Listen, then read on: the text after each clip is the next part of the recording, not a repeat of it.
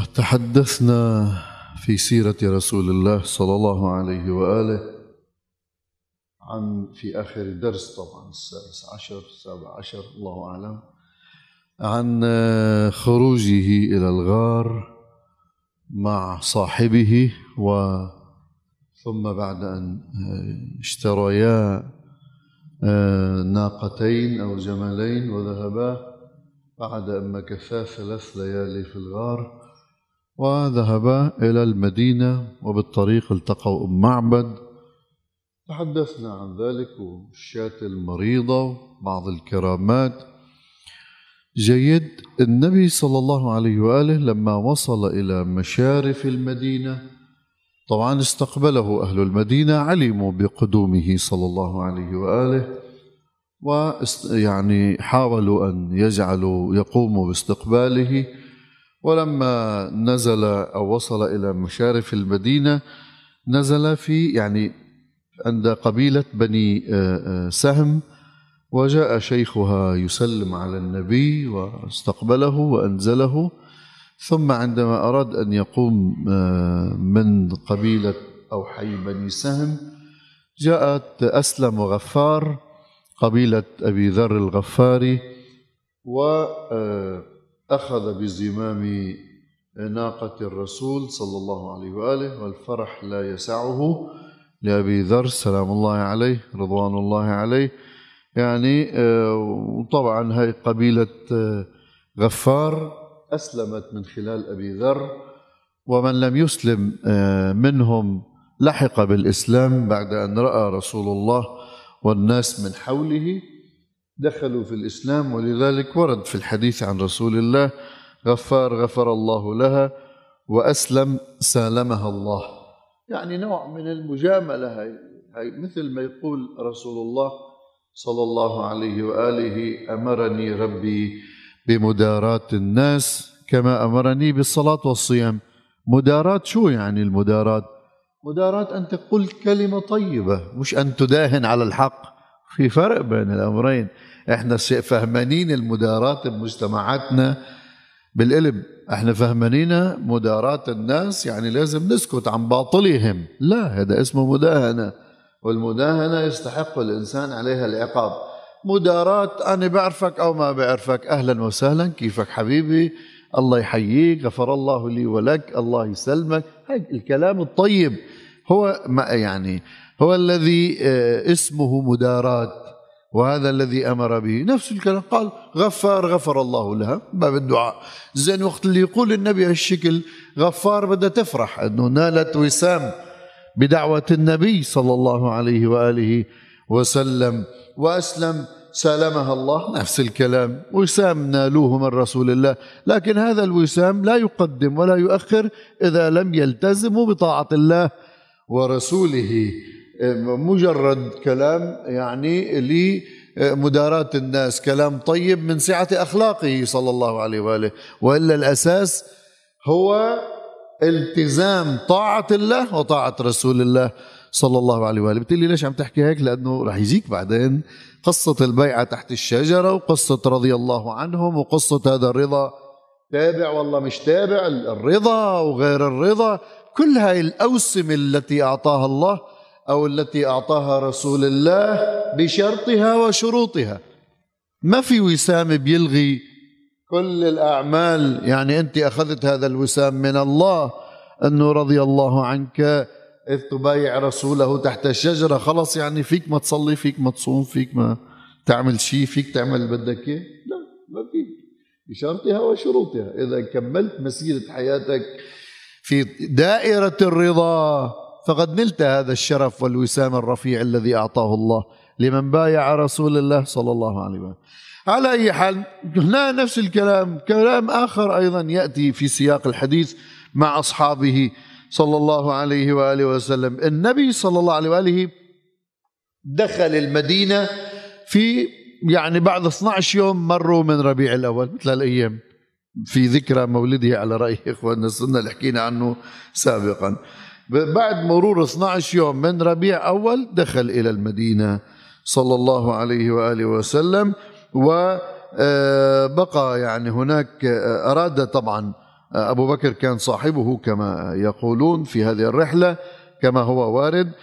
فأراد أن أبو بكر أن يدخل المدينة النبي استبطأه قال لا لا ندخل حتى يأتي ابن عمي علي بن أبي طالب. وبقوا هناك في قباء على مشارف المدينة اللي فيها مسجد قباء اللي بيروح على الحج راح يصلي فيه إن شاء الله هناك هم بقى رسول الله أول ما دخل إلى المدينة هناك طبعا بعد ما ما أمر مباشرة ببناء المسجد لأن أول مسجد أمر ببنائه هو مسجده صلى الله عليه وآله المدفون فيه. الإمام علي هناك كان موصى من قبل رسول الله أن يؤدي الأمانات للناس التي كانت عند رسول الله إذ هو صلى الله عليه وآله وسلم هو الأمين على أمانات الناس فصح في الأسواق في الكذا. أيها الناس من كانت له عند رسول الله أمانة فليأتي وليأخذها وأمره بحمل الفواطم فاطمة بنت رسول الله الزهراء سلام الله عليها. وأمه فاطمة بنت أسد بن هاشم وفاطمة بنت الزبير بن عبد المطلب وفاطمة بنت حمزة كما نص على ذلك المؤرخون. قالوا الفواطم الأربع. هنا بعض اللطيفة في زماننا كل واحد بده يطلع شغلة جديدة. بعض الكتاب كتب إنه اسم فاطمة الزهراء ما حدا له هذا الاسم إلا فاطمة عليه السلام. قبل فاطمة ما حدا سمي بهذا الاسم ابدا والله اللي سماه هيك والى آخره من القصص. طيب فاطمة بنت أسد أكبر ولا فاطمة بنت محمد أكبر؟ بكل بساطة بس هلا مش رح أقول أكثر من هيك. مين أكبر فاطمة بنت أسد أم أمير المؤمنين والله فاطمة بنت رسول الله صلى الله عليه وآله؟ هو طبيعي فاطمة بنت أسد. يعني اسم فاطمة كان موجودا. حدنا بس بده هيك يفوت بعالم الماورائيات وعالم الغلو وعالم الإتيان بالجديد. بيصير بده يخبص. شو ما كان يجيب؟ ما بيصير. شوي يفكر قبل لا تطلع الفكرة جيب عليها دليل. من القرآن جيب عليها دليل من السنة يكون دليل محرز. مش حيالله رواية وردت لأنه مثل ما بنكرر دائما أكثر من 95% من السنة المروية المحكية لا يمكن الاعتماد عليها لا من سنة اللي واردة عند السنة ولا من السنة اللي واردة عند الشيعة. ما يمكن على الإطلاق. من كثرة ما دخل عليها من التخليط والتزوير. فالإمام حمل الفواطم بعد أن أدى أمانات رسول الله ديون رسول الله وصار. طبعا قريش لحقت. بعثت ثمانية من فرسانها ملثمين لحقوا بعلي بن أبي طالب سلام الله عليه. الإمام علي ما بيهرب. معلوم علي بن أبي طالب سلام الله عليه. رفع سيفه وضرب واحد ضربة شقه إلى أن وصلت الضربة إلى فرسه. فيعني خافوا من علي عليه السلام. وقال لهم إنه أنا ذاهب لاحق بابن عمي رسول الله صلى الله عليه وآله فمن سر أن أفري لحمه وأريق دمه فليدن فليدنوا مني. تركوه ما حدا استرجي مع إنه كان بعده مش بعده شباب يعني بحسب إذا بدك تجي عمره بدك تحكي بال 11 و 13 يعني ب 22 23 سنه 24 سنة بعده شاب. مش أنه والله الشاب ال 35 ال 40 المتمرس في الحروب اللي خاض معارك. لا ابدا بعد ما خاض حروب. لكن الإسلام والقرآن يعطي شجاعة للإنسان إذا عاش مع الله بعد لا يهاب أحد لا كبيرا ولا صغيرا بس شرط يعيش مع الله. ما بهاب أحد لا من قريب ولا من بعيد. فال... وبالفعل كان يبيت الإمام في النهار يعني حتى لا يدركه الطلب ويمشي في الليل إلى أن وصل إلى المدينة مدينة رسول الله. وفيها الأثناء هو النساء اللي معه طبعا معه بعض الرجال كانوا يقومون بذكر الله وبالصلاة وتلاوة القرآن حتى نزل فيهم قوله تعالى طبعا نزل على رسول الله الذين يذكرون الله قياما وقعودا وعلى جنوبهم ويتفكرون في خلق السماوات والأرض. ربنا ما خلقت هذا باطلا. آه، فقنا عذاب النار. فاستجاب لهم ربهم أني لا أضيع عمل عامل منكم من ذكر أو أنثى. بل آه، بل من ذكر بعضكم من بعض فالذين هاجروا هن هذول هاجروا. فالذين هاجروا وأخرجوا من ديارهم وأوذوا في سبيلي وقاتلوا وقتلوا لأكفرن عنهم سيئاتهم ولأدخلنهم جنات تجري من تحتها الأنهار ثوابا من عند الله. والله عنده حسن الثواب. وجاء في سيرة الحلبي السيرة الحلبية أن عليا عليه السلام لما توجه بالفواطم إلى المدينة كان يعني كما قلنا يسير في الليل ويكمن في النهار. حتى تفطرت قدماه وتشققت ونزل منها الدم وكذا كما في السيرة الحلبية. وكذلك حدث في أسد الغابة الجزء آه، الرابع وحدث أيضا آه، في مستدرك الصحيحين وغيرهم من عن المناوي في كنوز الحقائق وإلى آخره. حدثوا بأنه الإمام علي هكذا صار فيه فالنبي إجا لعنده صلى الله عليه وآله يقول انتفل بيده أو مسح على قدميه ودعا الله فبرئت بإذن الله قدماه عليه السلام. وطبعا سر رسول الله صلى الله عليه وآله كثيرا آه، بمقدمه آه، بمقدم الإمام علي عليه السلام. هلا بعض المؤرخين يقول بأنه سودة بنت زمعة زوجة رسول الله الأولى اللي تزوجها بعد خديجة. وهي أول الزوجات آه، كانت مع علي يعني أرسل خلفها مع علي جاءت مع الفواطم. لكن في مؤرخين بيقولوا لا إنه سودة تزوجها النبي في المدينة أول ما دخل للمدينة. بل بمكة بعد وفاة خديجة ثلاث سنين رسول الله ما تزوج. بقي بدون امرأة. لما دخل المدينة كانت أولى زوجاته آه، سودة بن زمعة. إحنا طبعا الدرس الجاي إن شاء الله. رح نتحدث عن زوجات النبي وعن الإشكالات لأنه طبيعي هو تزوج بالسنة الأولى بالسنة الثانية بالسنة الرابعة بالسنة الخامسة بالسنة الثامنة. في بعض الزوجات قعدوا مع رسول الله سنتين في بعضهم ست أشهر. فرح نحكي عن زوجات النبي وليش تزوجهم النبي؟ وهل النبي شغوف بالنساء؟ وليش تزوج زينب بنت جحش ابنة عمته؟ وهل لأنه أحبها؟ وهي الروايات اللي بتحكي عن رسول الله كلام عاطل لا يمكن قبوله.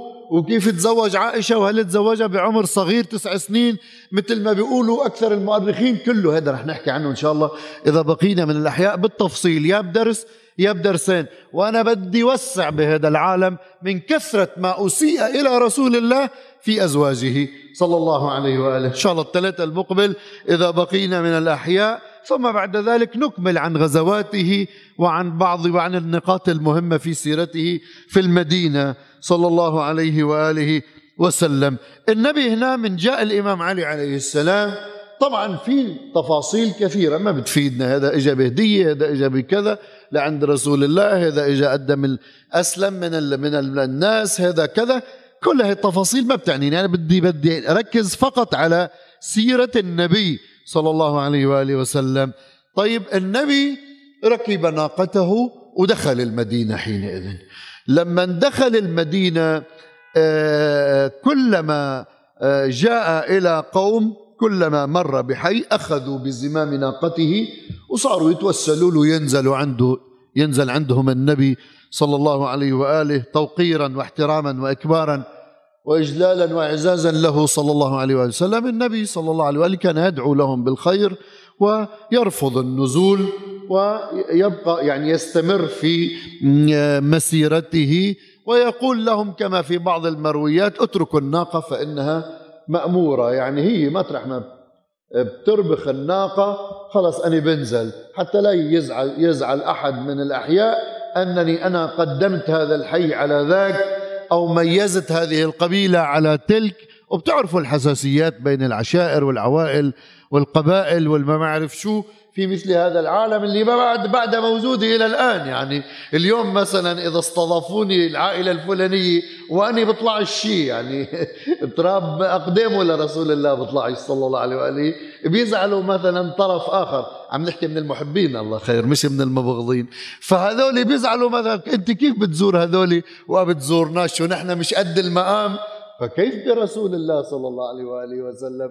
فبطب فأنا ما بستغرب إنه والله دعوها إنها مأمورة ما بستغرب إنه يجي واحد يشكل يقول شو هالحكاية ناقة ومأمورة شو الناقة عاقلة حتى تكون مأمورة؟ صح أنا بشتغل بالعقل وبالمنطق وبالدليل وبالقرآن بس وقت اللي بيكون في مصلحة وفي كرامات مش كل الكرامات إحنا بنرفضها. إحنا بنرفض الكرامات التي لم تثبت عم برجع بكرر. وسمعتوا مني كثير هذا الحكي. نرفض الكرامات التي لم تثبت نرفض الكرامات التي تسيء. مش بنرفض مطلق الكرامة أبدا. إحنا من نعترف بالكرامة للإنسان العادي. فكيف برسول الله؟ كيف بالأئمة؟ سلام الله عليهم. فبطريقة أولى نعترف بكراماتهم. زين. فالنبي صلى الله عليه وسلم فهون في يعني في مصلحة أن أن يقول الرسول إنها مأمورة. ورب مش كثير على الله سبحانه وتعالى. يعني أن خصوصا أنه النبي مسدد بالوحي أنه يجعل هذه الناقة تتوقف في مكان ما حتى لا ينزعج أحد من القبائل والعشائر ولا ينزعج أحد من الأحياء ولا يقول نزل في هذا الحي دون هذا الحي اتركوها فإنها مأمورة إلى أن أخذ أبو أيوب الأنصاري. معلوم. القصة تعرفونها في زمام الناقة ووصلت هذه الناقة وربخت في ذلك المكان الذي اليوم مسجد رسول الله فيه. صلى الله عليه وآله وسلم. وهناك طبعا بنى بني له بيت. وشو البيت كان؟ يعني غرفة من طابوق يسوونها. وبنوا له وبدأ ببناء مسجده. صلى الله عليه وآله وسلم. إحنا طبعا بناء المسجد مهم جدا في الإسلام. ما راح كثير يعني أحكي بهذا الموضوع لأن راح أحكي عن لمسجد أسس على التقوى. آه، أحق أن تقوم فيه في مسجد ضرار. بس يجي الحكي عن مسجد ضرار راح أحكي ليش في مسجد اسمه مسجد ضرار وليش في مسجد اسمه مسجد التقوى. فهذا المسجد دوره أن يجمع المسلمين دوره أن يوثق عرى الأخوة بين المؤمنين دوره أن يجعل الناس يتعارفون على بعضهم البعض دوره أن يلتقي الناس ببعضهم خصوصا المتخاصمين إذا التقوا يعني في دلس واحد مثلا بيطيب بيطيبوا خاطر بعضهم بيتسامحوا من بعضهم دوره أن يستمعوا إلى الوحي دوره دوره أن ينطلق المسلمون منه إلى العالم وأن يوحدوا كلمتهم ويوحدوا طاعتهم ويوحدوا عبادتهم ويوحدوا مسيرتهم. في الحياة ويوحدوا كلمتهم في الإسلام. مش مثل ما هلأ المسلمين عاملين بحالهم. فدور المسجد دور مهم جدا ودور عظيم جدا إن شاء الله نتحدث عنه لاحقا. زين النبي صلى الله عليه وآله طبعا سأل لمن هذه الأرض؟ قالوا اليتيمين. فلان وفلان بس كانوا طبعا كبار بالعمر. واشتراهم النبي وعمره نيكي حسب ما يقال. هسه التفصيلات ما بتهمنا كثير أن النبي اشترى هذا المكان وعمر فيه وبقي هناك. أول فعل قام به النبي صلى الله عليه وآله وسلم بعد البدء ببناء المسجد هو المؤاخاة بين المهاجرين وبين الأنصار. هاي المؤاخاة كانت لها الوقع الكبير في حياة المسلمين لأنه أنت في عندك ناس من مكة غربة جايين مع رسول الله وفي عندك ناس أهل منطقة أهل بلد أهل مكاني أهل محلي طيب وفي عندك الأوس والخزرج في بيناتهم حروب بالجاهلية كبيرة جدا وفي عندك أخطار. لاحظوا المصالح بس أنا عم بقولها باختصارها كل وحدة بدها شرح. وفي عندك أخطار من المنافقين والمشركين اللي بالمدينة والمحيطين بالمدينة وفي عندك اليهود. فالنبي أول شيء بده يحصن المجتمع المسلم. كيف بده يحصن المجتمع المسلم؟ راح صار يأخي بين بعضه. إنما المؤمنون أخوة. صار يجيب واحد من الأنصار واحد من المهاجرين ويجعلهم أخوة واحد من الخزرج واحد من الأوس ويجعلهم أخوة. طيب أنا كيف بدي أقتل خيي؟ ما عاد في أقتل خيي إذا تخالفت أنويه ما عاد في أرجع انكأ الجراحات السابقة التي كانت في الجاهلية. طيب خيي بس له هذا هذه الميزة؟ لا له أكثر من هذه الميزة. أنا إذا شفت أخي في في النسب أو أخي في الإسلام والأخوة الإيمانية أشد رابطا من الأخوة النسبية لأن الأخوة النسبية ممكن الكفر أن يبعدك عن أخيك لكن وممكن الإلحاد وممكن وممكن لكن الأخوة الدينية لا يلغيها شيء. لا يلغيها شيء. إذا قال المؤمن لأخيه المؤمن أنت عدوي فقد لعنتهم ملائكة السماء. ما في في لعنة نازلة واللعنة على البادي واللعنة على المصر على إلغاء أخوته للآخر. في بعض الأحاديث كفر ما راح فوت بالكفر مثل ما بفوتوا العالم. أنا مش مش من جماعة اللي بيكفروا وإن كان جماعة اللي بيكفروا كتار الأيام. لا خلينا به لعنته ملائكة السماء. ما فيك تقول له للمسلم الآخر أنت لست أخي. هذا خيك في الدين. والأخوة الدينية أعظم رابطا كما قلت من الأخوة النسبية. طيب فخيك إذا احتاج بدك تساعده. خيك إذا جاع تطعمه. أخوك إذا أراد عملا وكنت قادر على أن تسعى له في عمل تسعى له في عمل. أخوك إذا كان بلا مسكن تحاول أن تحل له مشكلة السكن. أخوك أخوك أخوك أخوك كل احتياجاته. شوف الهدف من الأخوة هو هذا اللي قام به رسول الله صلى الله عليه وآله وسلم.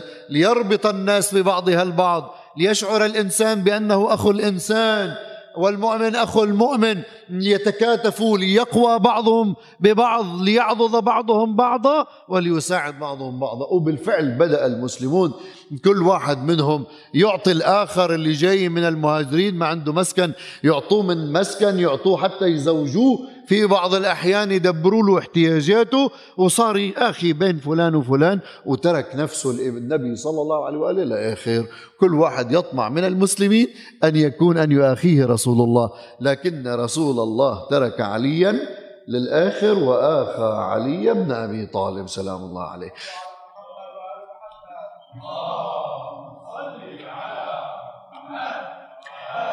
بعض الناس ما قبلوا هالحكايه طبعا المؤرخين رووها. بس مثل أخونا الشيخ أخونا في الدين الشيخ محمد ناصر الدين الألباني آه، يصف هاي الروايات بأنها شيعية وروايات كذب.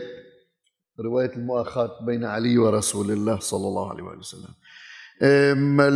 كذلك مثلا آه، الغزالي تعرض في فقه السيرة إلى المؤاخاة ورجح أنه أخى بينه وبين علي عليه السلام ولكنه أراد أن يثير الشك حول حديث مؤاخاته ما قبلش الغزالي كمان. ثار الشك حوله.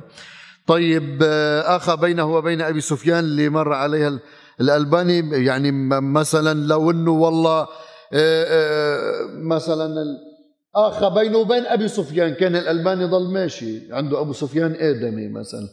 قديش تاريخه أسود أبو سفيان. بس خلص بيسكت الألباني. مع العلم إنه الألباني اللي بده يزعلوا مني إخواننا السنة. الألباني عالم كبير محترم عند إخواننا من أهل السنة. ولازم يعرفوا السنة والشيعه انه أنا ما بتفرق معي. أنا بدي أعلق بدي أعلق. سني شيعي اخر همي. همي إنه شوي طول بالك. أنت عم تعلق على هذا الموضوع. طيب ماشي الحال. رواها جمع من المؤلفين في السيرة النبوية.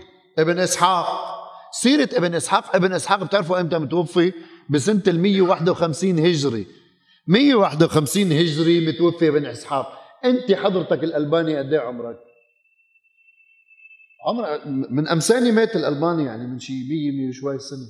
مش من زمان.